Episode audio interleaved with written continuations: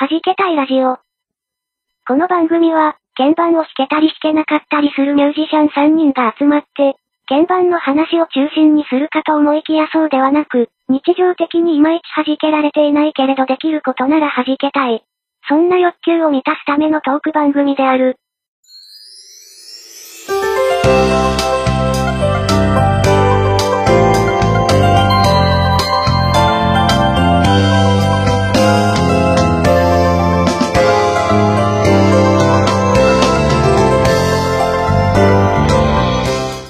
はじけたいラディオ16回目です。皆さんこんにちは。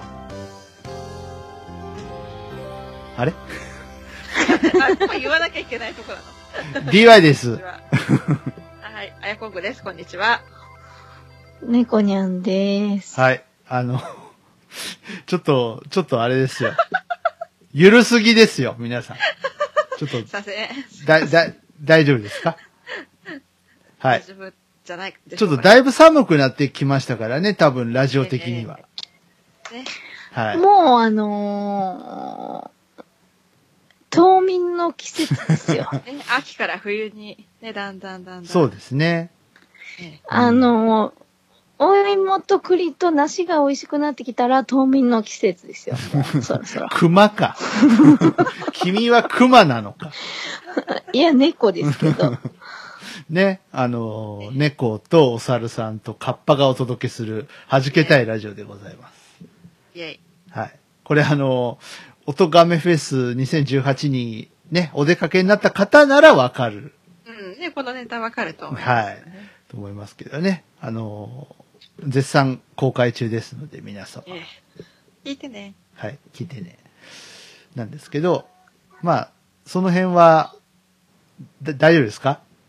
なんか、なんごかめんなさい。はい今ちょっとうちの、はい。こ、子猫にゃんが、こねこにゃんはごめんなさい。いい。えいえ。不意に登場しました。はい。はい。あのーちょっと、あやこんぐさんに伺いたいことがあるんですよ。はいはい。はい。あの、リンゴの季節、あはい、事情聴取。ね、リンゴの季節でもありますから、冬は。えええはい。さあ、買ったのかどうか聞かせてもらおうじゃないか、とという。えあ はい。あの、先日、ね、新しい機種が出たじゃないですか。はいはい。で、ちょっと今、機種選びをしているところで、もうそれが確定すれば、はい。あとは、レッツラ55になるかなと。で、あの、いつだったか、ラジオ的には結構前のお話になりますけど、あの、はい。あの、シンさんのあの有名な番組を、あー、あの、大阪の電気屋さんの。えー、電気屋さんの番組、ちょっと結構久しぶりに聞かせていただいてて、はいあの、その中で、あの、バッテリーの持ちがいいやつ、うんうんうん。iPhone を手にした方がいいのかな。あとは触った外観とかで判断するべきかなと思ったわけですね。特にそのバッテリーに関しては、あの、先日、あの、今更で大変恐縮なんですけど、はい大きい地震があったばだけに、ああ、ちょそうです。っとそういうのを探してみてもいいのかなと思ったわけです。ね。まあ、バッテリーは、どうっすか？僕ら、僕とね、猫ニャンさんは、あの、8ですけど、ええ当初はね、8を狙ってたんですけど、ちょっとその新しい機種が、どんだん倍なのかなと。どう？だけど、うん、私はあんまり意味ないと思うんですよね。結局、あのー人より音を出しちゃうから、うーん。消耗が早いんですよ、やっぱり。うん。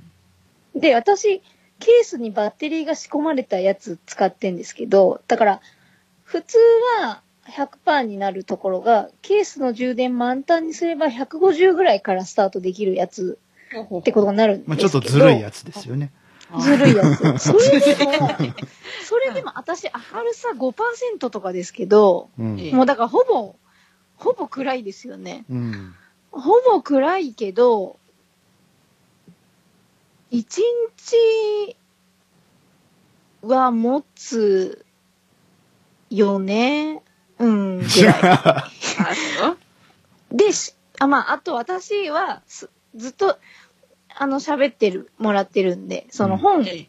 本も、そのブレールトークっていうその、展示の本を、ええ、ええ。あの、音声化して読んでくれるソフトっていう説明でいいのかわかんないですけど、それをはい。入れて、そのサ、サファリ、サファリじゃないや、サピエの、うん。サしか合ってなかった。サピエの、ええ。あの、その展示の本を片っ端から持ってきて、あの、割とずーっと読んでるんですよね。うんまあ読みながら寝てる 時もあるん夜 それは、中とか。なんかね、推理小説だからやめらんないですよ。はいはいはああだからそういうのも若干まああるかもしれないですけど、音流しちゃうと結構大きいのかもしれない。うん。で、やっぱ、そもそも喋らせてる時点で、あと、あのー弱視の人とかで、例えば明るさがうんすごく明るいと、ええ。あのー減りやすいかもしれないですし、うん、結局やっぱうん、本当にだから何もしなきゃ、あの、そう減らないと思いますけど、本当に。ん電話するだけ、待ってるだけみたいな。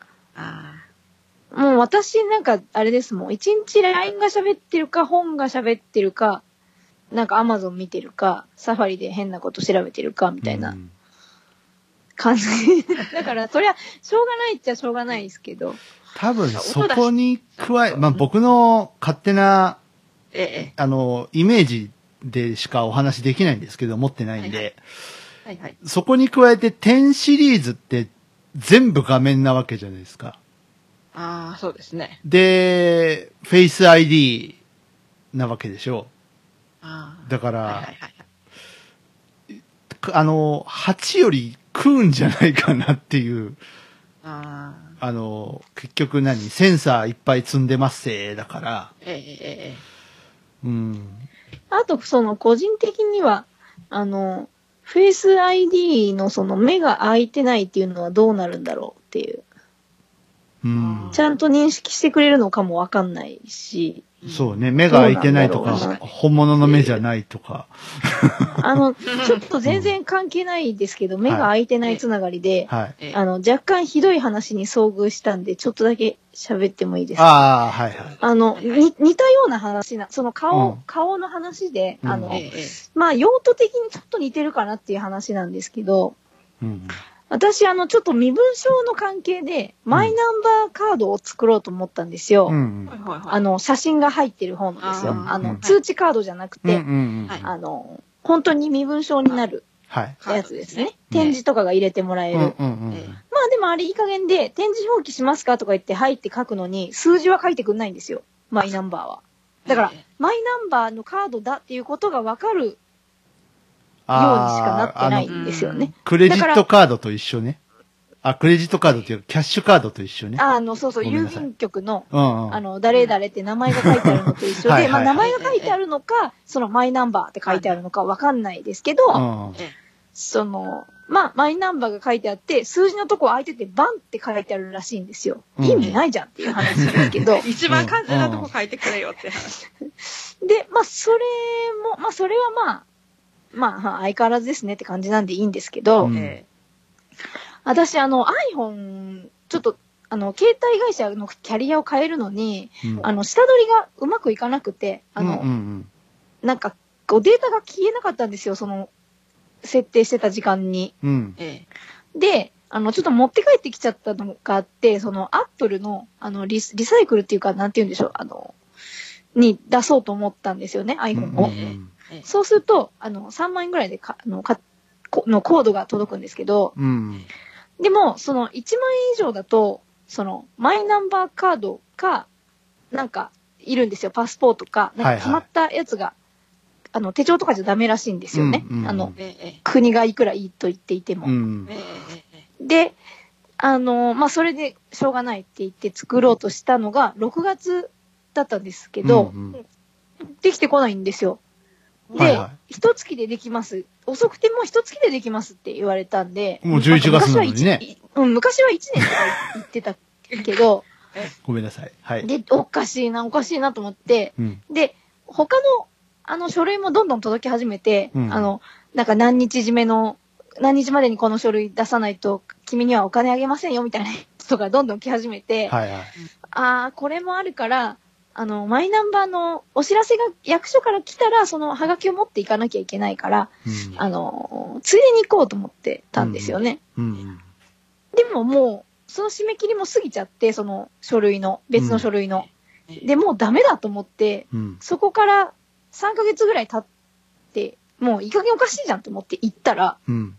いや、実は、なんかカード途中で止まってますって言われて、なんか、まだその作ろうとすら奴らはしてないですみたいなこと言われて、あうん、はいそうと思って、で、なんか書類に不備があったみたいでって言われたんで、うんその書類を書いて写真を同封して、なんかカード作る会社に送らなきゃいけないんですけど、うん。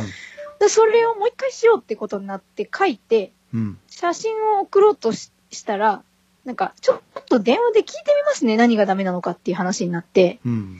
まあ先にやれよって思いながらう、ん じゃあお願いしますって言ってお願いしたら、いや、写真の目が開いてないんで、うん。この写真使えないんですよって言ってきて、は だけど、だけど展示のとこにチェック入れてるんですよ、私。えあ。はい、はい、はで、しかも、普通の壁のとこに立って撮ってる写真なんだから、い。うん。寝てる写真、まあ、例えばもうもうベッドの上にいるとかだったら、お前何の写真送ってきたんだって話になりますけど、うん普通に、え 普通に私服で壁のとこに立って、で、笑ってもダメじゃないですか、あんまり。。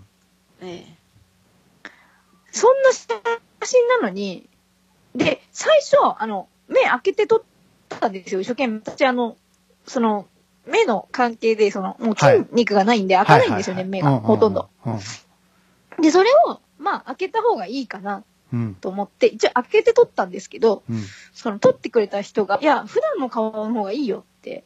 うんだっ、て、身分証明でしょっていうことになって、あ、じゃあ、あの、まあ、無理しなくていいよね、みたいな。ちょっとおでこにシワ寄っちゃったりするじゃん。普段開けないから。うん。だから、まあ、そんなことしなくていいよねっていう話で、そしたらえ、そんなこと言われて、うん。えなん、なんだそれと思って。うん。で、しかもなんか手紙が来てたらしいんですけど、はいはでもき、なんか来てないんですよ、うち。い。うん。まあ、その、子猫にゃんもいるし、ヘルパーさんも来るから、確認はするよね。私も、あの、OCR とかで結構手紙普通にチェックしてるんで、はいはいはい。うんあの、あんまり見落とさないはずなんですよね。うんしかも封書だし。うん。確かに。OCR 使えばね。普通、普通はハガキなんですって、その、できうんできたよっていうのが。うんうんで、それ、そうじゃなくて、なんかあんたの書類おかしいんだけどって、文句言ってくるやつはどうも封書で来るらしいんですよね。うん。うん。だけど、その、それ多分すぐ来てるはずなんですよ。うんで、それからうん応答がなきゃ電話すりゃいいと思いません？電話番号書いてんだもん。そうねだって。で、それもなくて、うん。で、役所から聞いたら、しかも写真とかじゃなくて書類の不備みたいになってて、うん。えで、あげく展示つけろって言ってんのに目が開いてないから無理ですって言われて、うん。いや、だけど、今から写真送りますけど、だったら、でもそれも同じ写真ですよ、みたいなことを役所の人が言ったら、うん。ああ、そうですよね、すいません、みたいなので、結局まあ作ることになったんですけど、その写真で。なんか、お役人ってうんおかしいよね。その辺ね。で、うん。今その別にフェイス ID じゃなくても目が開いてないって言ってくるんだから、う。んんそ人間がそんなこと言ってくるんだから、うんあの、フェイス ID どうなのよって、ちょっと思うんですよ だって機はいはい械が、そうそう、で、機械がやってる話なのに、うん。どっかで影でこう誰か見てればいいですけど、いやいや、私お目目見えないんですよって言ったら、ああ、ごめんごめんってなるかもしれないですけど、うん。そんなことないと思うんですよね。うんうん。で、しかもね、身分証の写真でね、目つぶってるからダメですとか言われたことも申し訳ないけど、今まで一回もないですからね。うん。何なんだろうね。ね。全く。うん。あのー、それにちょっと似た話があって、ええ。あのー、まあ、僕、ね、今年の春からちょっと仕事が変わっああ、そうですよね。ええうんえあの、訪問のマッサージ屋さんをやってるんですけど、あの、いろいろ、もろもろ提出物があるじゃないですか。免許証とか、ありますね。はい、うんあの、障害者手帳のコピーとはいか。はいはい。うんはいそういう、そういうの、もろもろもちろん提出をしたんだけど、なんか、この間、構成局かどっかから電話が、怖いとこだ。そうそうそうそう。怖いとこだ。うん、電話が、あの、会社の方にあったらしくって、あの、本当に、あの、ご本、あの、なんていうの？その、これ、こうこう、この、こういう書類が届いていますけども、本当に、あの、あなた方が書いたものですか？ご本人たちじゃないんですか？ご本人たちは書けないんですか？みたいな電話がかかってきたらしくって、今すぐ見に来いや、だったら。で、それ、それは、あの、保険証、各保険証に書類も全部提出してあるので、保険証に確認していただければわかる話ですよって、あの、オーナーは言ったらしいんだけど、いやいや、一応念のためご本人にも確認をしないといけない規則がありまして、みたいな。念のためもクソも基礎もないよ、そんなの。バカじゃない、本当に。で、あのまあ、ね、収録日ベースで、昨日、なんか電話かかってくるから、あ頼むわ、つって 言われて、で、昼飯時に電話かかってきましたよ。ええええうん。なんか、あ、親どうせなら、あの、うん昼ご飯代出すんで、ここでお話ししませんかとか言ってくれるじゃない 喜んでいきますけど ね。ね。それが、で、なんかもう、お役所の女性っていうような方から電話かかってきましたけどね。ええそんな、それこそそんな話聞いたことないですけどね。うん。なんか、ね。いや。だからお役所って、どこからどこまで繋がってて、どこからどこまで繋がってないのっていう話を、その、オーナーとかともしてて、おかしいよねっていうのを言ってたんですけどね。だって、わざわざそんな会社立ち上げてまで、例えば、もし不正をしてたとしても、うん、そんな七面倒くさいことしないってバレるもんだって、そんなことしたって。一番大元だもんね、そん、そこは。ええで、それがないとやれないんだから、うん。そんな小細工できないですよね、怖くて。ええね。だから、何なんでしょうね。しかもこっちは好きで書けないわけじゃないそうそうそうそう。で、しかも手帳まで出し出してて、う。うんんその、どうせ、あれですよね、あの手帳出してるってことは、その、病名だってわかるわかるしその。当な然。ね、級もわかるじゃん。な何級とかいうのも。そうそうそうな等級だって。うん、等級か。そんなの見りゃ、一発でわかるはずですけどね。うん。だ逆にあれなんですかね、その、まあ、役所はアンポンタンなんでしょうけど、うん。その、そういうことをひょっとしてですよ、そうんの、オレオレ詐欺をやめて、うん。そういうことをやってる人がいるってことですかね。もしかしたら。ああ、影で。ああ、でもあの、なんかあったからね、その何？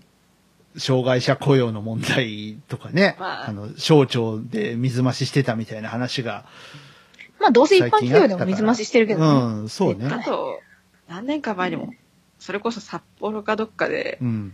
なんかね、聴聴覚障害者の、うんなんか、手、手、なんか手帳を、うん。こう、ななんだったっけな、あの、健常者なのに、こう、偽装した。不正受給？あそんな、えそんな札幌とか言わなくてもね、某有名なお方が年金もらってて、なんか返したじゃないですか。え あ、失礼しました。なんか具体耳的な場面。耳聞こえないのに曲書いてましたみたいな。ああ、ありましたねあのなんかいたじゃないですか。4年ぐい。らい前にいましたいましたね。だから、ちょっと変な名字の人ね。某、うん。某、もう絶対聞いたら忘れないはいみたいな人いたじゃないですか。うん言いましそんたね。なの、あの方がやってるんだから、まあ別にね、札幌でやってるぐらい、まあいい。よくないか。よくないですね。だから、しかもあの、うん。その、で一回名字聞いたら、絶対覚えちゃう人の騒動の前にあの事件起きてますんでね。はいはいはい。わだからそういう先駆者か。そやからがいるから、なんか変なとこで役所も慎重になりすぎて、こんなおかしなことが起きてるのかなっていうのもあるのかな知らねえけど。まあだけど、その、うん。ゼロじゃないのかもなって今ふと思ったんですよね。うん。その、それをしなきゃいけない。だって今までやってなかったんだから、そんなこと。でもさ、やっぱその感覚器系の障害者ね、目見えない、耳聞こえない聞こえない。は、見えませんって言えばあの、作ってもらえちゃう、まあ、ね、ところがあって、えいや、だけど、は発達だってそうですよ。だって、わかんない。うわかんない。って言っちゃえばね。うん。だから要は脳、脳神経的なところにつながる障害にって言っていいのかなわかんないけど。その運動器系じゃなくてね。見た目全然わかんない人たち、パッと見ね。は、あの、わかりませんって言えば、なんか、認定受けられちゃうっていうのは、なんか、その辺の技術とかテクノロジーとかって、ね、もうちょっと進んでほしいなっていうのは、ありますけどね。ねあ、こいつガチだわとか、その、こいつ嘘言ってるみたいな。ああとうん。その、おかしい、違う意味でおかしいところが、あの、例えば、その、いろんなのが申請できるじゃないですか、ブレールメモなり、その、まあ、地域によってですけど。その、例えばパソコンのソフトなり、はいはい。なんなり、その、障害の、その、サポートをするためのものが申請できますけど、うん。あれも、例えば手帳を持ってれば、弱視でも申請できるじゃないですか。うん。あれって、例えば展示が読めるかとか、本当にこの音声音声が聞き取れるかとか、うん。そういうのは一切やらないじゃないですか。やんないね。ねあれって変な話だけど、うん。それこそいらないのに、例えば、もらえるからもらっとこうっていう人もいると思うんですよね。う。うんん例えば、ね、60万する何やらが、うん。ね、まあ、10万ぐらい手に入るから、ちょっともらっとこうかな、みたいな。う。うんんだから、テストもしないから、結局、本当は、その、どれぐらい使われてるかもわかんないですよね。もしかしたら転売してるかもしれないし。うん。うん。悪いやつはそうです。その、もらった、だ、だし、その、悪くなくても、その、あ出ない、例えば出ない場所にいる人が、出るところのお友達に、うん。ねえ、申し訳ないんだけど、あの、ジッピじゃちょっと到底買えないから、あの、お金出すからさ、って、うん例えば言ってるかもしれないじゃないですか。うん。だって買えないもん、そんな。60万だ、100万だってするよううなん。ものなんて、手が出ないジッピじゃ。う。うん。んだそれをやらないで、何、聴覚と、何、視覚障害と両方ないと出しませんとか、うん。あの、盲人が何人で住んでようと一家に一台しか出しませんとか、そんな、じゃああんたさ、あの、何、スケッチブックとかメモ帳とか共有するっていう話で、ですよね。ね、普通に生活してて。うん。うんだから、やっぱ出す、出るべきとこに出てなくて、うんそんなの出さなくてもいいところにどうもお金が流れてる。そ、それだけ見てもなんかそう、そうっぽいじゃないですか。うんだって。ねなんでも世の中そうなんですかね。おかしいよね。でやることやんないで、だからそれも、もしかしてそういう、あの、こう、せこい人がそういうダメな書類作ってる可能性もありますけど、うん。そのええ、それは、その抜け穴を作っちゃった、あの人たちが仕事してなかったせいかもしれないわけだかうら、で、そこにき気づいたもん勝ちで、うん。なんかね、あの、申請しちゃえば大丈夫通るからみたいな人も、うんまあ、いるかもしんないですからね。うん。ね。だってて、免許持ってる人一人いればいいですからね。うんうんうん別に何しよう、何したって。うん。他の人は、あの、なくてもいいんだもん。うん。おお店とかやるのでも。う。うんんああいう、あの、何、アロマとマッサージと一緒にやってますみたいな。はいはいはい。確か、まあ、あの、今はごめんなさい。わかんないけど、私がす、すあの、すごくそういうところの知り合いがいっぱいいた頃はそういう風だだった。でも今もうんあんま変わってないですよね。みんなが免許持ってないとじゃな、な、ないと思うんだけど。うん。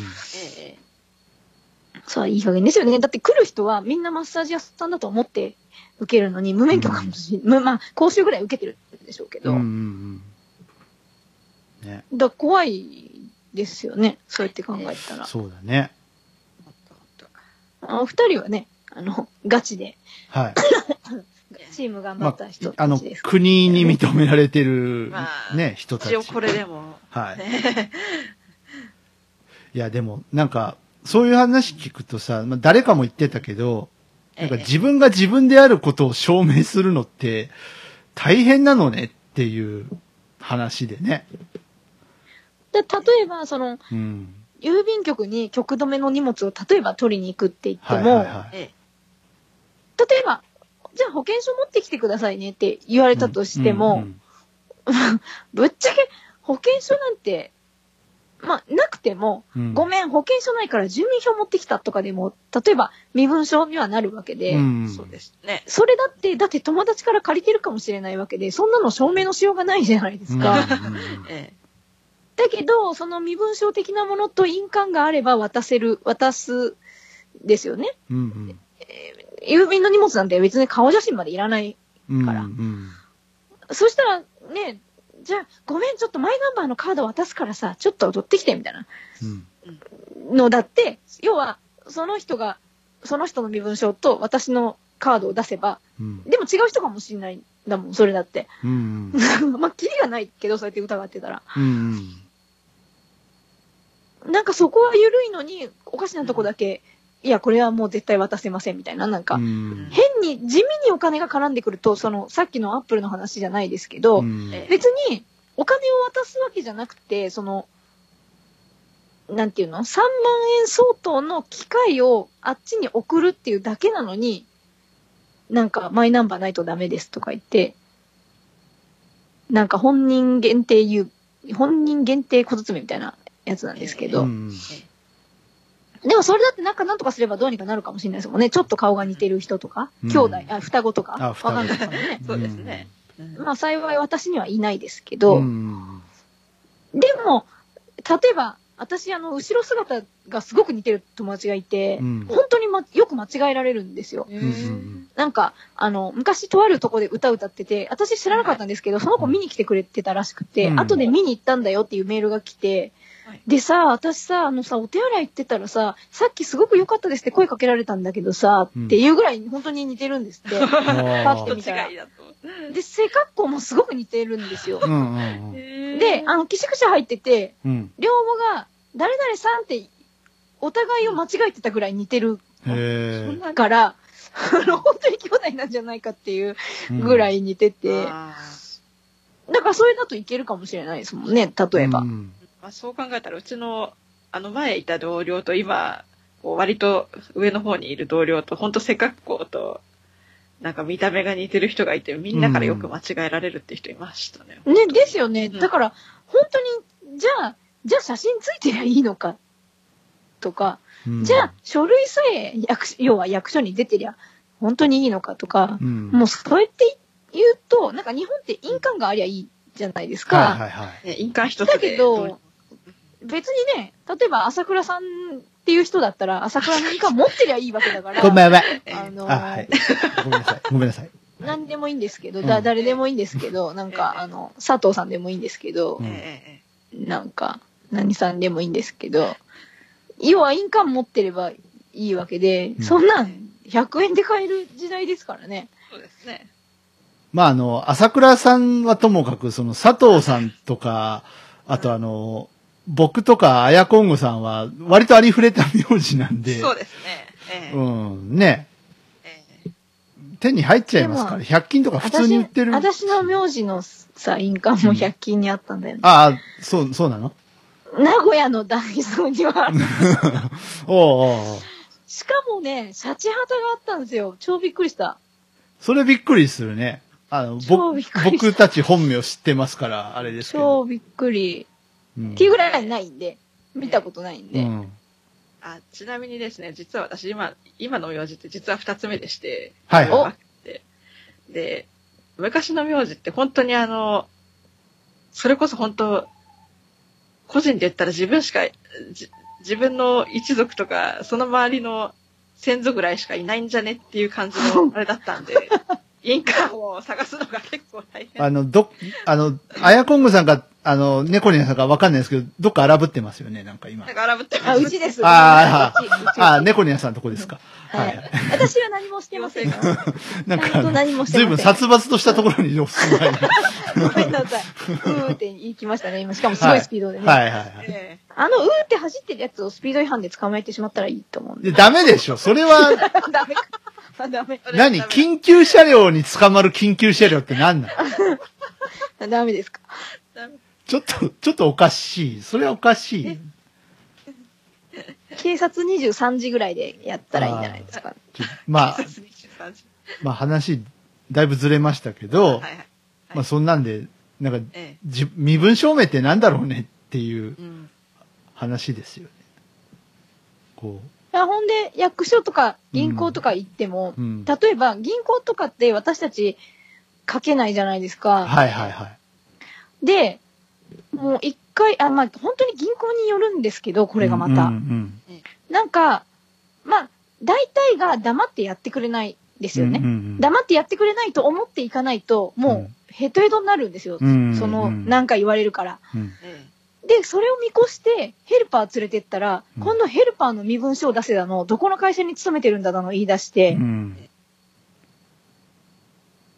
だけど、例えば、通知を作ってくださいって私が飛び込みで言ったら、うん昔ね、作ってくんないんですよ。うんあなた字書けないでしょって言って。うんじゃあ、ぎじゃあ書いてくださいよって言ったら、いや、銀行は銀行員を信じてないんで書けませんって言うんですよね。うんだったら、じゃあ今 ATM で下ろしてるあのおばちゃん捕まえてきて書いてもらえばいいですかって言ったら、それならいいですみたいなことを言い出して、え、それでいいのにやなんでヘルパーの身分そんなにこだわるわけっていう話でう、んいや、まあ結局あの私、それから1日居座ってあの通帳作ってもらいましたけど、うん某三菱東京 UFJ 銀行ですね言っちゃった、言っちゃった、言っちゃったし。あのね、三菱 UFJ 大丈夫かな？ねはい。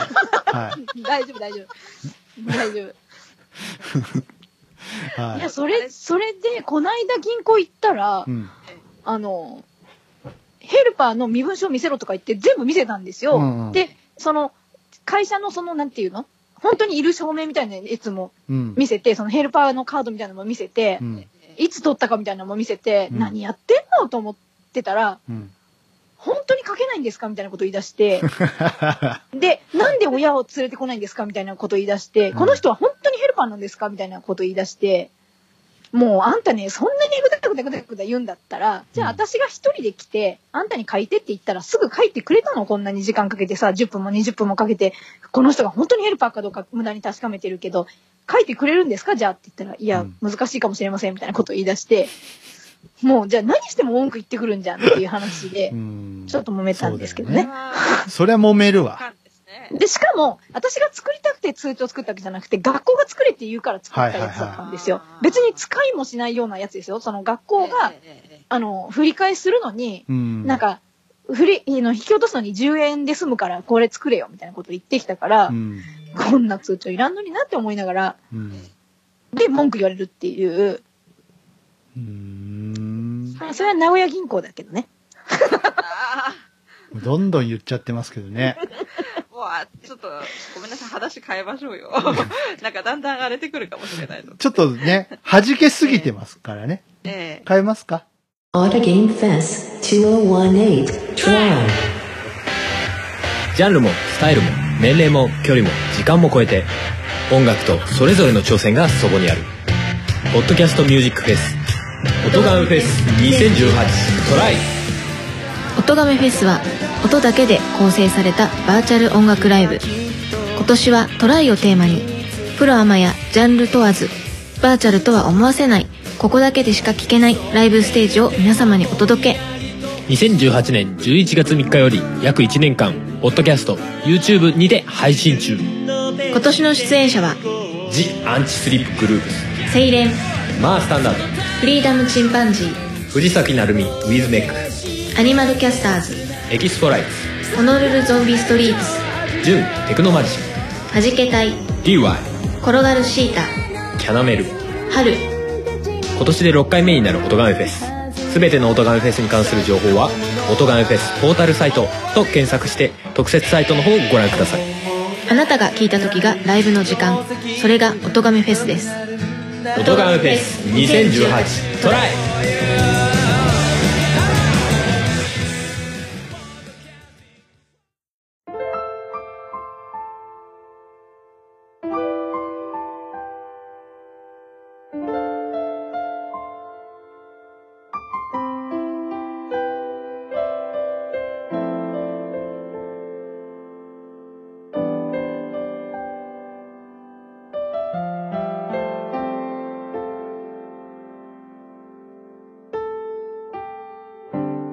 変えますか？っでね、ちょって、やっぱ、あの、地震の話しよちょっと先ほどポロッと言ってしまいましたけども、う。はい。はい。あの、今更のように、ちょっと話をしたいと。ね大変でしたが、もう2ヶ月ほど前のちょうどいいんじゃないですおか。話ですけちょうどこれぐらいのね、えーき期間が置いてそうぐらいのね。方が。う。うんん。あの、ちょっとブログとかツイッターでは書かなかったことにもちょっと触れていこうかはいなと思いますはいが。はいはい。まず、まあ、3時8分頃私はもう、あの、次の日、当然5時半に出勤の準備を始めますので寝てたわけですよ。まあ、それはそうですわな。大体の人寝てますよね。ええ。うん。そうしますとね、突然、あの、っていう、あの、地鳴りのような音が聞こえてきて、うんはいはいって思ってそこで目覚めるわけです。意識意識浮上するんですうんうよ。んで、ああ、地震来るかもなと思ったら、やっぱり地震で、うんうん。それもガタングラグラグラグラって、おなかなか大きい揺れだぞっていううん。感じで、ただなんかこの揺れってもしかしたら他のとこでもっと大きく揺れてんじゃないかなと、本当に怖いとかそんな感覚もなく冷静な気持ちで、うん。あのラジオをつけたわけです。うんうんそうすると、どうも、まだその時震度7の情報がありませんでしたので、はいはい阿弥陀町で震度6だ、6強だぞっていうのを知って、お、うんこれは、もうそんでちょっとただご。とでは、うん。うん、これはただごとじゃ済まないぞってそこで思ったわけです。うんうんで、まあとりあえず、ちょっと周りのものとか見てみるかと思って、うん。うん。で、ちょうどブレールメモをですね、充電前の日の晩からしてたのもあって、はいはい。きっと今満タンになってるかなと思って見ますと、バッテリーを、バッテリー駆動の状態になってるので、んうんってそこで、ちょっと疑問に思うわけでして、で、うんうんうんいろいろ、もしかしてタップ電源ぶっ壊れてるかとか、うんうんうん。試したりもしたんですけど、うんどうも結果が同じなのと、うんあとせっかくだから深センにちょっと通電を試みてみようかとはいはい。やっても音が鳴らないし、あ、もう落ちてたんだ。その地震で直後。ちょっと見てみるかって思った時に。で、まあとりあえず、でもそれでも私諦めがつかなかったので、はいはいあ地震来たみたいだ、電気止まったみたいだ、みたいなツイートを、えそんなすぐ止まるんですね、電気って。すほんとすぐだったんだね。うんへえ、なんかしばらくしてからだと勝手に思ってたうん思ってんだけど。たけど。なんかテレビを見てた人に言わせると、うん。なんか少し、地震来て少しはついてたんだけど、一回消えてまたついたと思ったら、またその後消えてそこからもうずっとつかなくなったっていううん。話でしたね。へえ。で、え、でも充電は結局してたから、満タンは満タンだったんですあ、よね。満タンは満タンでしたね。うんうんうんうん。で、そこでやっと、あ、これはもうダメだ、諦めるしかないと思って停電したことにやっとそこで気づくわけですよ。うんうんうんうんでも、なんか悠長に考えてて、どうせきっとすぐ治るのかなって、あー1時間、2時間ぐらい、5時半までにシャワー入り始めるまでに回復してくれればいいやと思ってあ待ってましたが、うん。願い虚しく、一。一日は落ちてたんだっけ？あれあの時って。え、もうちょっと落ちてでも2日ぐらい場所に場所によりますね。あうの、ん。2日、大体のとこで復旧したのは本当土曜日の夜ぐらいで、はいはい。やっぱりその、早くに復旧したのはその地震の日の日中とかだったり、うんうんあと私みたくあの夜、夜遅くになってっていう人だったり、うん。うん場合によっちゃ次の日とかうん。いう感じでした。うん。でまあ、とりあえず仕方ないから仕事あんのかどうかもわかんないし、とりあえず準備だけしようと思ってうん。したら、うん。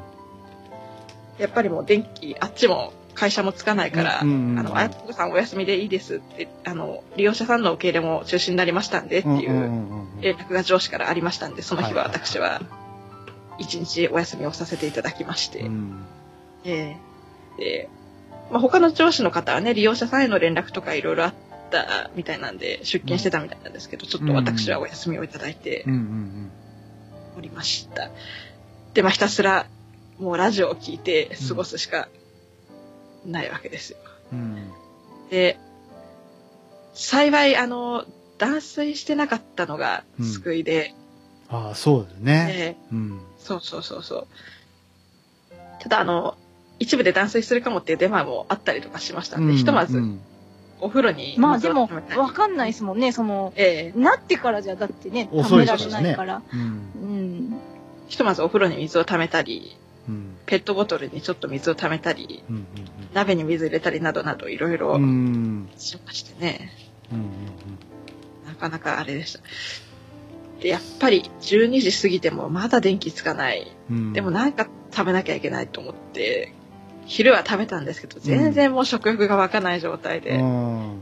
だって、その間にも多分余震がずーっとあってたでしょうから。こっちは、うん。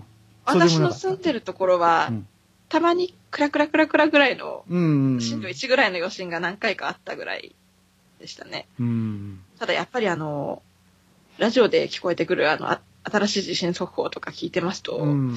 震度4ぐらいの余震がその当日だけでも何回かあったみたいで震源地は。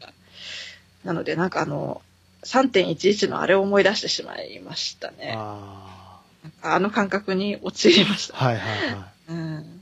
そっか、あの時、まだ、ね、あの、ええ東京だったんでしたっけ？あ、ああの時は札幌であした。あー、はいはいはい。そっかそっか。ええ。うん。でも揺れてますよね。だって東北があんだけ揺れてるから。そうですね。ただその時も札幌はそうでもなくて、ただ今回の地震はその札幌が結構行っちゃったみたいだってうん。いううん。感じだったんで、うん。ねえあれでしたし、いや、でも、あの、ええ人の力すごいなって、あの、あの時はちょっと思いましたね。だって一週間ぐらいはえ停電続くから、みたいな話え、だっそうたんじゃない？ですね。最初はそんなこと言ってて、うん。で、ね、その、それがだんだんこう、思いのほか早く、ええ、でもう3日目ぐらいにはもう全箇所で復旧みたいな感じで、計画停電するかもしれませんみたいな話もあったけどなくなったじゃないですか。そうですね、なくなりました、うん。なくなりました、おかげさまで。だからた人の、だやっぱり人力すごいなってちょっとええ。思ったんですけど、ね。電力会社さん助かりましたって感じですけど、まあ普段、ね、目が見えてなくて、電気ついてなくてもいいにはいいですけど、やっぱりあの、むやみやたらに冷蔵庫を開けられないっていう緊張感がね、常日頃。そうですね。うん、で、あの、一応仕事にいつも氷を入れたお茶を私水筒に入れて持っていくんですが、うんで当日暑かったんです。うんうん。でで、そのお茶を作っていたのが結構、あの、助かったもので、あーあれではいはい水分取ってしのぐことができましたし、おーええあとは、そうですね、あの、一応、こう、ガスが、あの、カセットコンロで、うちうん、ちょっと事情があって、で、ガスベ、ばガスボンベがかなり本数がうんあったりしたもので、一応料理をしようと思えばできるような状態でもうんうんうんありましたし、うん。手元にカップ麺だの、お菓子だのも結構あったり、お米をなんか10キロぐらい買ってたらしいので、うんうん。仮に数日停電しても、実は持つ状態ではありました。うん幸いにも。なるほどね。ええだからお家にいられたから良かったですね。そうですねの、どうしてもどっかに行かなきゃいけないってなるとね、またえ大変、うん大変だしっていうか、あのええ、ど、どどうにもなんないことが多分、いていっぱい出てくるうん。でしえょうけどそう、ですね。まあ、ひとまずお家だったらね、その、電気系統は動かないけど、その自分は家の中で動けるうん。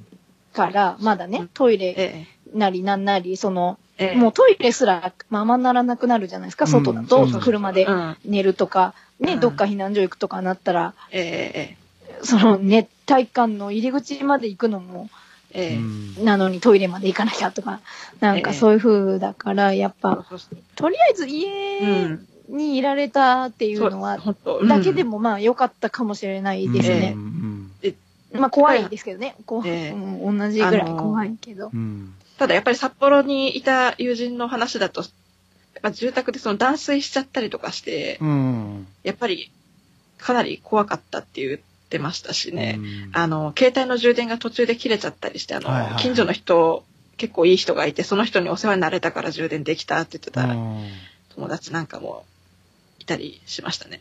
うんで、やっぱり、あのー結構目が見えてない人の中には、やっぱりあの、電磁調理器で調理をしてるっていう方結構多いかもしれませんけども、うん。やっぱり、こう、その電気が使えないことで、そのガスを使うって頭がなかった、そういえばって言って気づいたみたいですし、だから、いざっていう時のためにやっぱりガス使えるのも悪くなかったんだなって私はそこで気づきましたね。ガスはまあ、うん。使えた方がいい。えですけどう、んええただその復旧が遅いんですよね、ガスは。あの、爆発しちゃうといけないから、そね。そのうん地震来るとガス止めちゃうんですよね、そうですよね一回。。ええええうん。だから、その、電気の方が復旧は早いうんうんから、その、一応ガスが使えて、それこそがカセットボンベみたいなの、ええガセットコンロみたいなのがあったら、ええ別にね、お鍋とかは、まあ、どうにかなりますからね。うんうんうんえええ普段使ってるやつで。うん。ええ。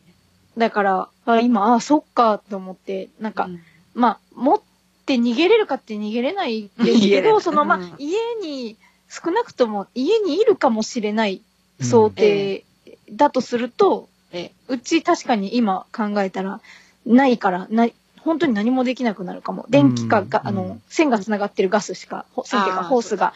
うん、しかないので、もう多分一発でアウトだなっていう。確かに、あの、いざっていう時のためにカセットコンロと、あと、今回の地震のあれで、電池式のストーブが家に入ったのと、うん。あと、あの、私、ラジオを、電池式のワイド FM 対応の小型のラジオを持っていて、うん。それが、そういうのもあって、あの、実は、先日、ちょっとエポルタに敗北をしたばっかりだったりも はいはいはいはい。しまして、そエボルタんなこんなで、うん。で、結局、昼そんなに食べれなかったのもあって、夜は、なんか食べなきゃ、こんなんだったら絶対ダメだ、食べなきゃ食べなきゃと思って、うん。せっかく水も一応ガスだって使えるんだし、なんうか、ん。と思って冷凍ご飯を引っ張り出して、うん。あの、チャーハン作って耐えしのぐこともなんとかできましたしね。で、そんなことやってたら夜のうん。10時15分に電気が復旧しまして、うん。やっとそれで、あの、ツイッターに投稿したりなんなりがね、はいはいはいできるように なりました。うん。えいやー、ほんと、あの、北海道、でっかい道っていうぐらいえなんで、こう、場所によって全然こう、違ってね、被害が。ええうん。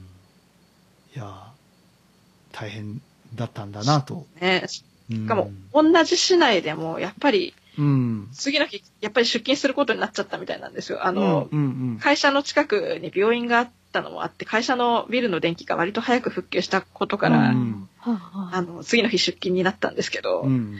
うん。出勤するや否や、実はまだうちは電気がついてないっていう同僚だったり、はいはい、はい。お客さんだったりが結構多くて、うん。あ、うちっていい方だったんだなとうん。そ思いましたね。うん。ダメだ、19時間停電したぐらいじゃなんてそこで思っちゃったりもね、しましたね。あと、こう、今年はね、うん多いから余計、うんなんかね、あの、ちょっといろいろ思ったり、台風で、名古屋も台風で停電したらしいですからね。うんちなみにうちは何もなかった。すごい。それこそ場所、場所ですよね。その、うんこっち側は何もなかったけど、ち逆の端っこは、ね、20時間ぐらい停電したって言ってたんで。本当ね、今回の件で本当電気のありがたさっていうのをすっごい痛感しましたね。そうですね。えまあ、やっぱ水じゃ、水ないと困りますけど、うん水じゃ結局、ね、お風呂は入れないですかえそうらね。そうそうそうそう。やっぱ温めないと。うんあ、そうだ。あのーそれで、私たまたま、あの、地震つながりで、うん。あのーそれこそ、北海道の地震の話の中で出てきた話だと思うんですけど、うんはい。あのー入ってるメーリングリストで、うんあのー旦那さんが東北の仙台の人がい、あのあのお友達がいて、はい。で、その旦那さんからの情報ですっていうのが流れてきて、うんなんかね、その、ププロバンス線っていう、なんか、た、電、電池なのかな？電池だと思うんですけど、うん。あの、お風呂に、あの、追い焚きとかができない、普通にマンションとかもあるじゃないですか。はいはい。そういうとこでも普通に使えるんですけど、その、ちょっと4万円ぐらいするんですけど、うん。その旦那さんは、その、それこそ3.11は仙台にいて、うん。えでその、近所の人とその5万円ぐらいする、その、プロヴァンス船を買って、うんうん。で、あの、お風呂がね、あの、温められるんですって、水から。へそのーそれを入れとくとお、えっ、と、冬だと8時間ぐらいかかるんだけど、うん。夏だと4時間ぐらいで温まるんですって。うーん。で、なんか、38度、40度、42度みたいな設定ができるらしくって、うんうんうんで、それを、その近所、近所何人、何家族かで、あのーうん。まあ、金額が金額だから買って、うん。で、そのシェアして使ってたんですって。うんうんえだから、最悪、今電気がなくてお風呂入れないじゃんって自分で言って思い出したけど、うんなんかそういうグッズもあるらしいので、うんどうも、編集室より DY です。今話題に上っているプロバンス線ですが、停電時には使用できません。停電時には使用できないとのことです。訂正させていただきます。以上、編集室より DY でした。グッズもあるらしいので、うんなんか、えーすごい、なんていうか、えーそんな、全然知らな、全く知らなかったから、うんその地震の時に使う用途ではないものかもしれないんですけど、うんでもその気軽に使えますみたいなのが売りって書いてあったんで、うんへーと思って、うん持ってるのもいいかもしれないなってなさそうで。すね。ううんん。それこそね、夜、夜来るのか、今いつ来るのかもね、わかんないですから、水さえ溜まってればええ。沸かせる、あの、入れとけばいいみたいなんで、うん すごいなーってちょうど思ったうん。話をこの間ええしてました。だから別にお風呂のお湯じゃなくても、うん。その、要は、どっかに、例えばた、溜めといて、その、そこの中にそれを入れとけば、温まるは温まるでしょうから、うんうんえなんか、見たことないんで、その、どういう形状のものですとかも言えないんですけど、うん。なんか。すごいなと思っへて、ー。その、だから、ガス、電、あ電気じゃないや、その、なんだっけ、ガス、ガスと、カセット、カセットコンロと、うん。同じぐらいあってもいいものかもしれないなってちょっと思った。うん。思いました、今も話を伺って。て。確かにでした。うんあとやっぱりあの、電気使えないと、やっぱりあの、情報ラジオに頼んなきゃいけないのと、あと、うん場合によってはあの、防災無線に頼んなきゃいけない場面っていうのもきっとありますよね。はいはいは外で。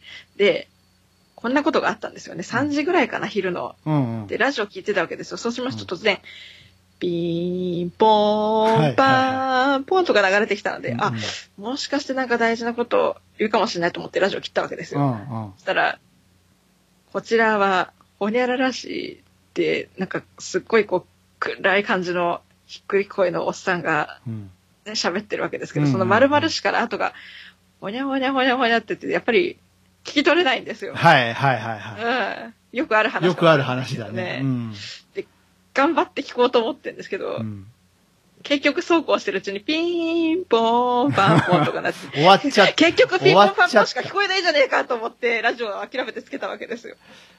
あれダメだよね。うん、ちゃんと大事なことを言ってほしいのにな。それじゃなかったら、なんか音量を上げ、上げるか、喋るトーンを上げるかしてくれ、みたいな。いや、あのね、あれはね、場所、設置されてる場所が少ないんだと思うんですよ。そうですよね。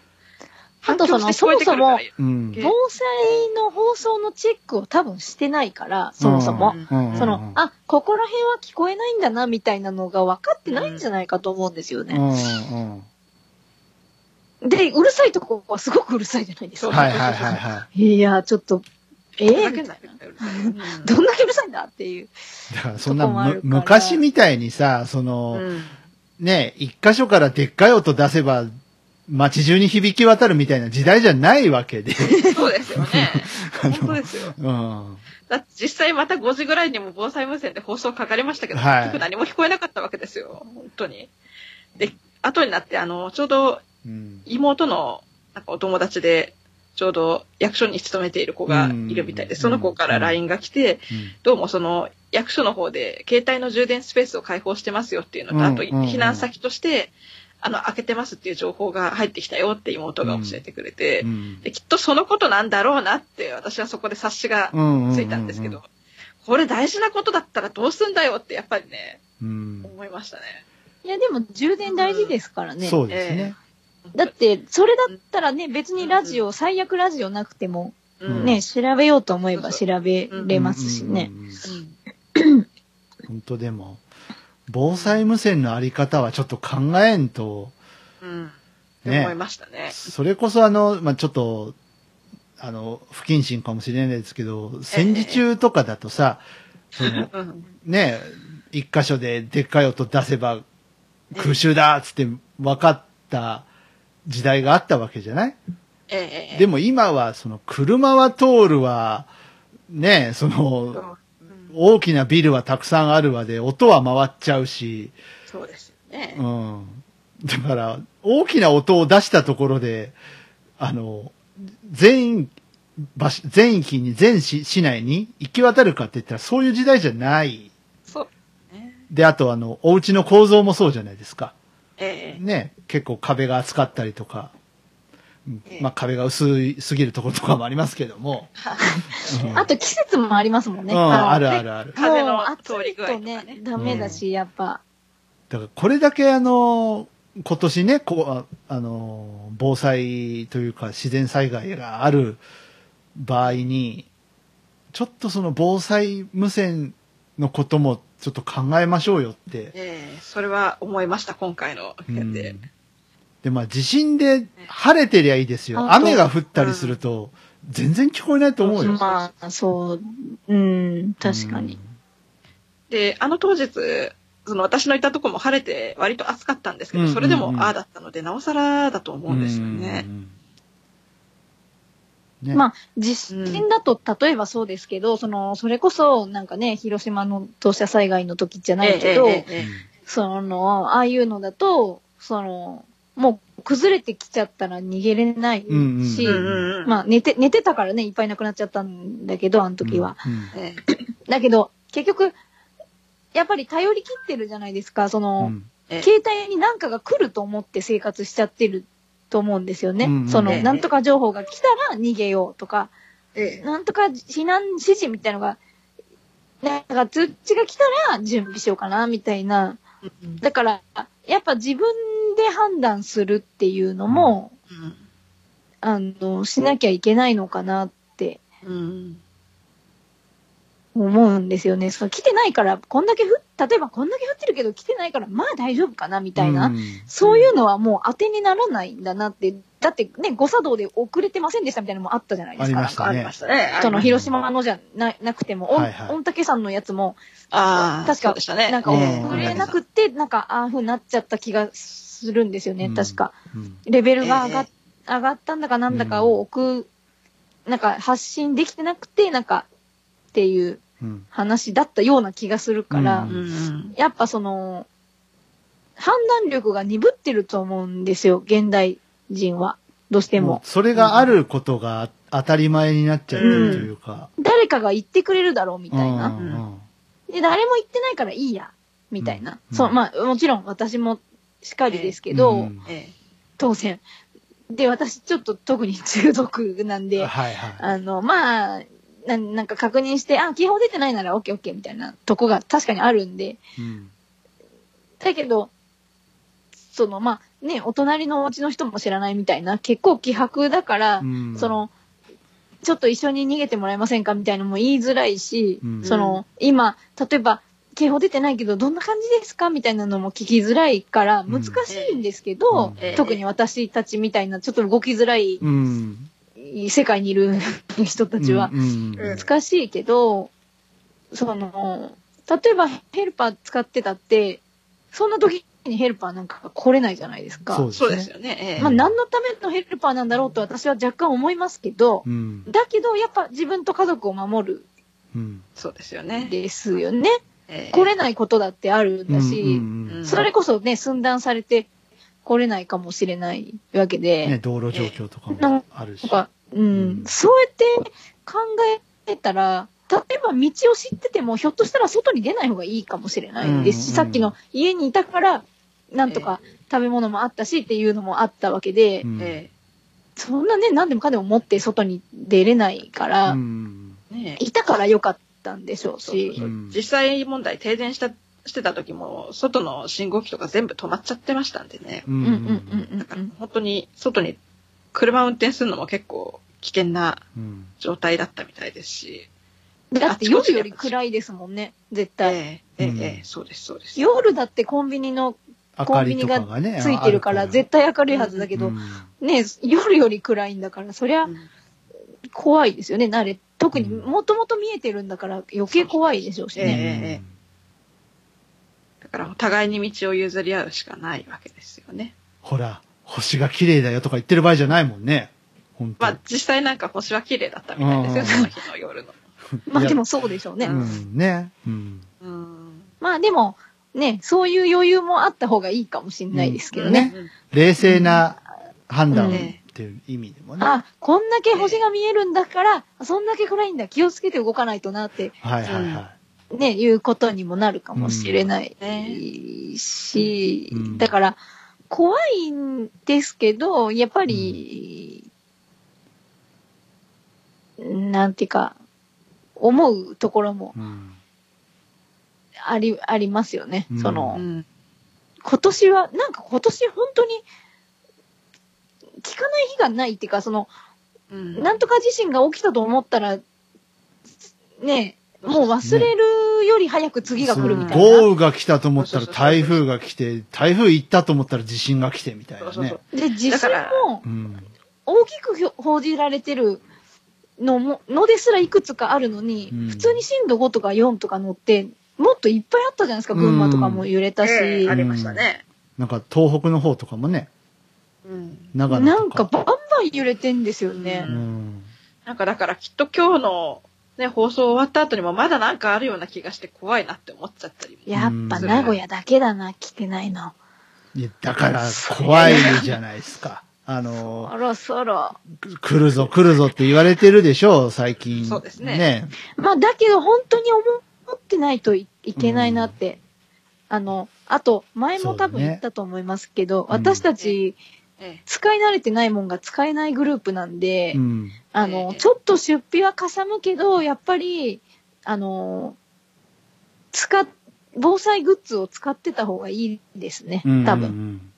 いっぱい、あの、うん。なんかね、ドンキとかそういうとこにいっぱい、今、うんうん。超便利なやついっぱいあるみたいですけど、だってトイレ一つできないかもしれないじゃないですか。うん。そのえ、え。これパッケージ読んでとか言ってる場合じゃないでしょうから、うん。絶対に。うん。えそれこそね、頼みの OCR だって停電してたら暗いから、ね、そうです ね。使えない。何書いてあるかも。うん、使えないわけで、うんうんだから、すごくなんか高いから、まあ、後でいいやって思いがちですけど、うんやっぱり、あの、なんかなんていうか、す本当に最低限の、うんなんかは、っていう私は全然今あの何持って逃げるかってお金ぐらいしか入ってないですけどね、カバンの中に。そういうなんとかグッズみたいなの何一つ入ってないですけどう、ちもないな。その普段持ってるカバンはもうパッて持って出れるけど、ああともう一つちょっと思ったことがあったんですけどもうんね。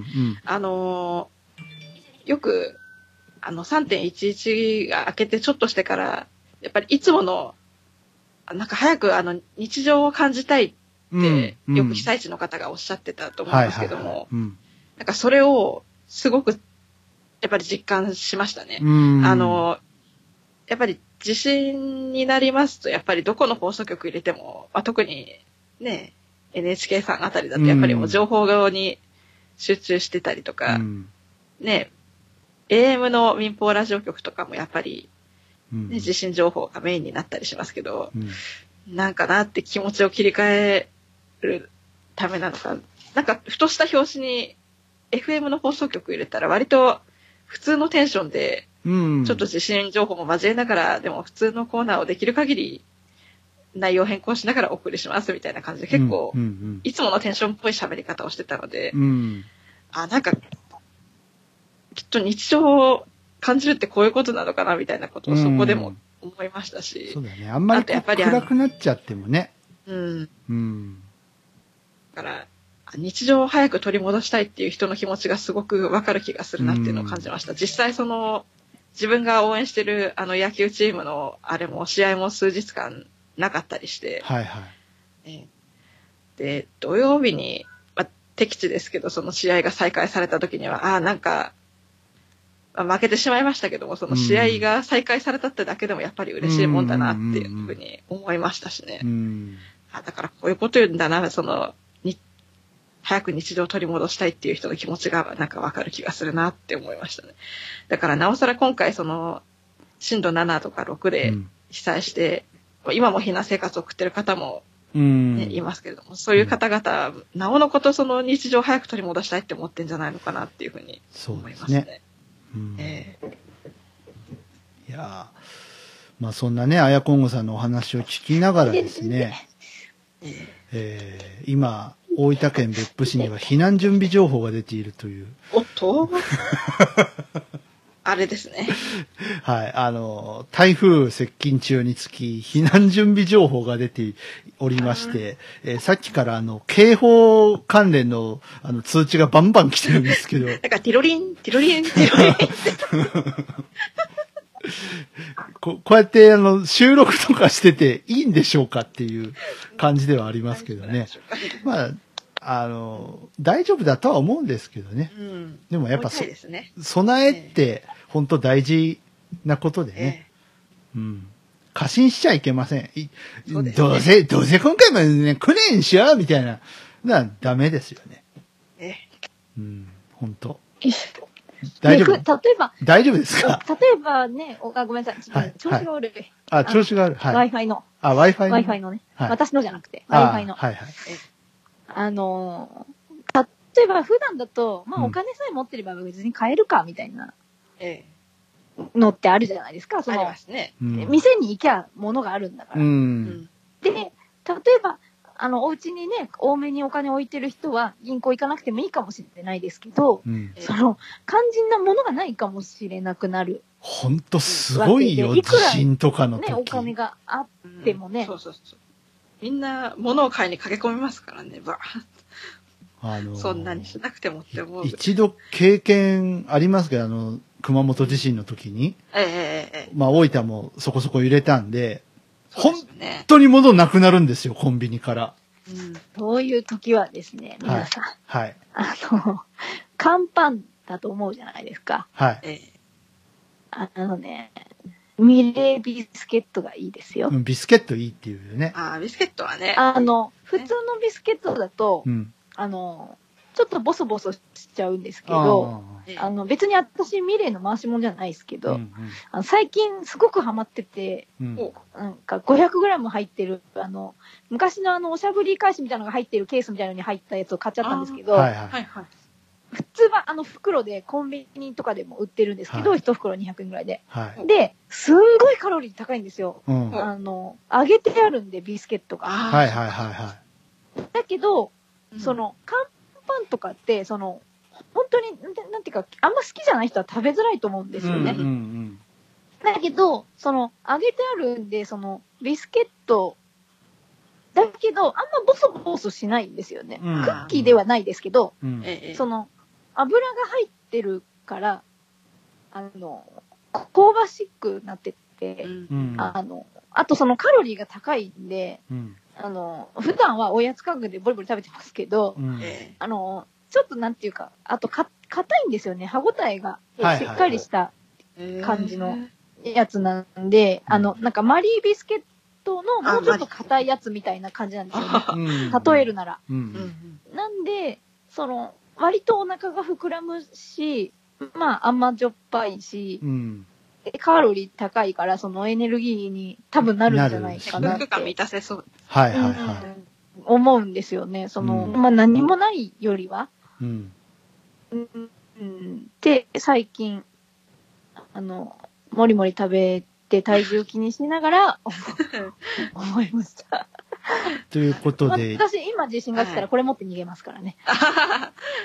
今日のハジラジラジオショッピングは、はい。えー、ね、ビスケット。プロバンス戦とビスケット？うん、ビうん、そうです。プロバンス戦とビスケットっていうことで。これ大丈夫ですかね？大丈夫じゃないですかね。はい。今日はあれだよね。なんかテクノロジーが進化すればいいみたいな話を冒頭でしつつの、でも自然災害はっていう、ね。ちょっといろいろこう真逆な感じに話が広がっていきましたけど、でもどっちも大事だよね。どうなっても自然災害に勝てないっていうのだけはわかん紛れも間違いないなく確かですからね。ですよね。うんえどっちも大事だし、うまくね、両方と共存していければ、えうまく付き合っていかないといけない。ね、共存していくしかないんですよ。そうですね。うん。いやー、ちょっと、備え、やらんとですね。あと、あの、うん。最近怖いなって思うのが、その、学校とか、そういう保育園とか、そういうとこって、その、災害ありきで動いてるんですよね、やっぱ。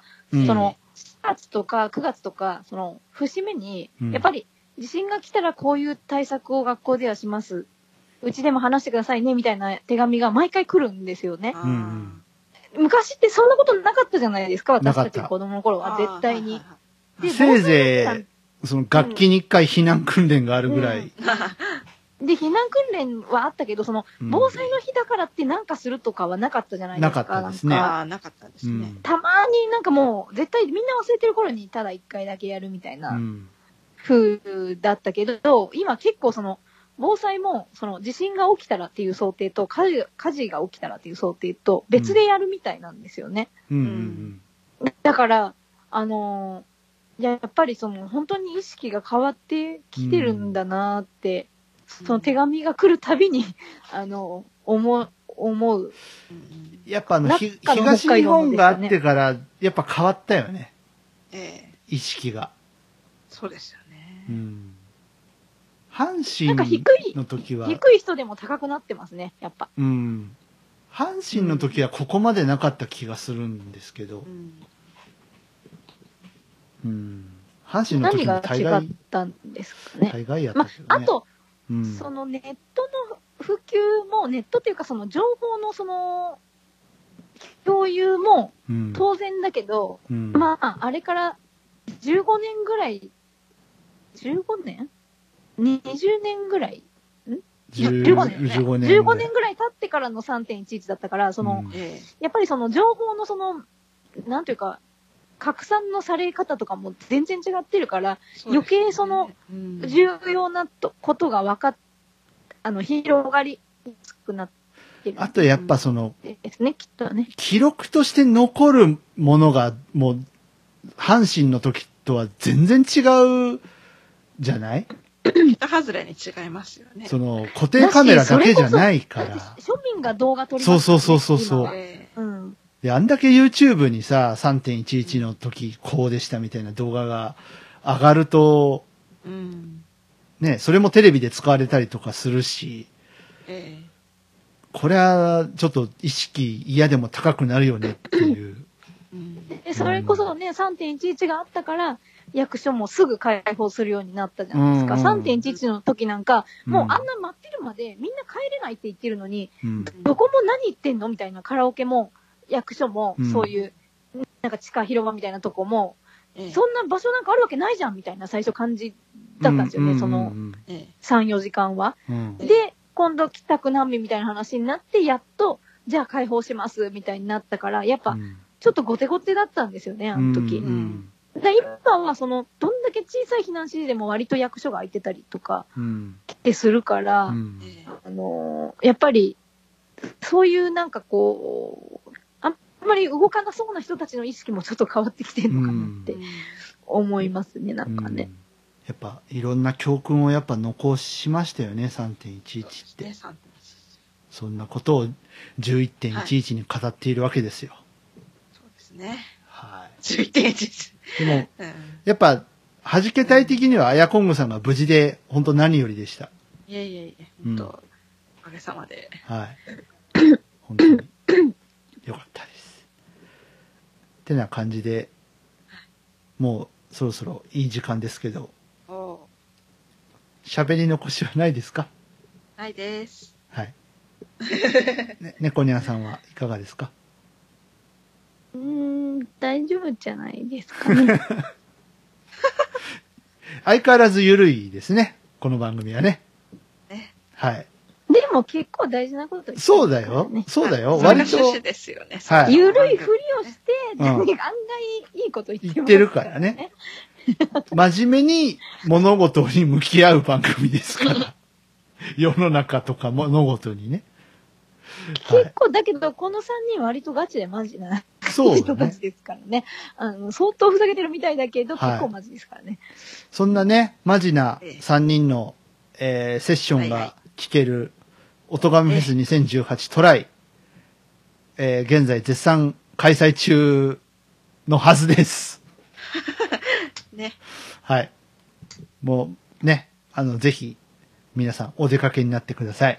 えで、あの、終わらない終わらないって、散々言ってたやつはちゃんと間に合ったんですよね。開催してるってことは。間に合ったんじゃないかな？間に合ったんじゃないかな？いや、間に合わせます。何言ってるんですか？何言ってるんですか？間に合ったんですよね。間に合った間に合った間に合った。から開催できてる。全然間に合ったよ。余裕余裕。ですよね。大人だもんね。うん。もう余裕だよ。シュッて出すから。うん。ポケットから？ポケットから。マイナンバーカードのごとく。はい、これ。はい、これデちょっとータ。生み出すんですね。ただ署名ができないでしょって言われるんだよ。ねで、大丈夫。ハルさんはそんなこと言わないから。ね大丈夫本当カメレオン、カメレオンの皆さん、すいませんでした、本当に。これ、これ本当にあなたたちですか？みたいなこと言わ言わないから大丈夫。です、ですね、ね。言わないですか？ら。うん。まあ、そもそもね、あの、うん猿と猫とカッパにそんなこと言っても日本語ず ね。なんか悔しいな。あの、ハルさんも含め、みんな、なんか動物なのにさ、あの、存在する。俺、カッパだもんね。俺もなんか動物のキャラクター欲しいな。募集しますか DY を動物だと、だ俺ね、動物占いだとライオンだったんだよね。あ昔、一時期すごい流行った動物占いだと。あ、ああ、流行りましたね、それは。うん。でもライオンってことは猫ってことですよね。確かね。言うなよ 言うなよあれですよね。あの、DY さんお好きな野球チームも。あ、ライオン。ンさん。ねライオンの赤ちゃんってさ、抱っこしたことある？いや、なないですよ。あの猫でしょ？本当に猫なんだけど、うん。でも足とか触るとやっぱライオンなんだよね。あ太い。太さが違う。ああんなニャーニャーニャーニャー言うのに？うん。おー、やっぱこの子はライオンなんだなって思うよ。ヤギさんなら抱っこしたことありますけどあ、ヤね。ギ、ヤギさんあるの？ヤギさん足あんな折れそうだけど大丈夫なのかなって思う、思うんだけど。うん。ー ね。俺、熊の赤ちゃんも抱っこしたことあるよ。おーまあ犬ですもんね。うんだから、言うなよ そうだけど言うなよ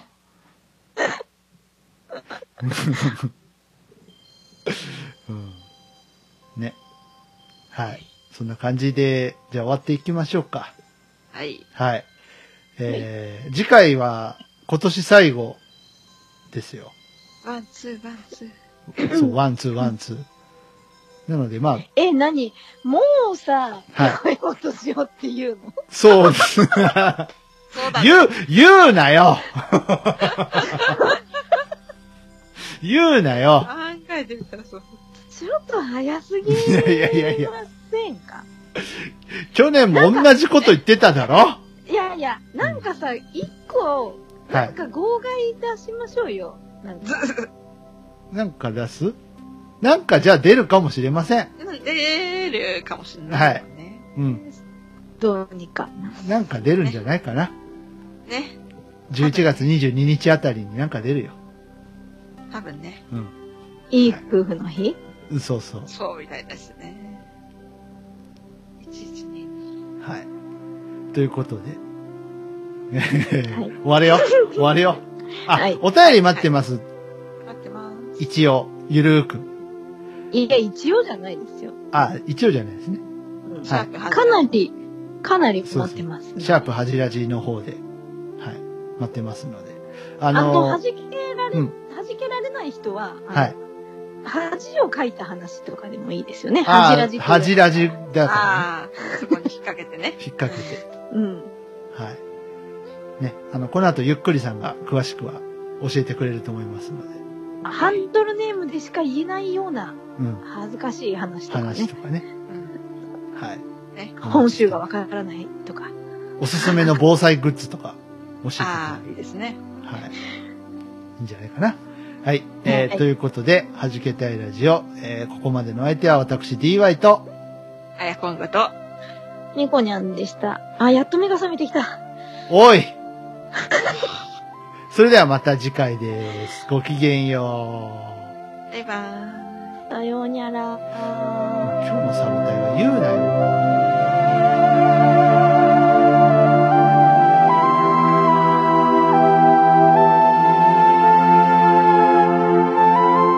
弾けたいラジオ、いかがでしたか？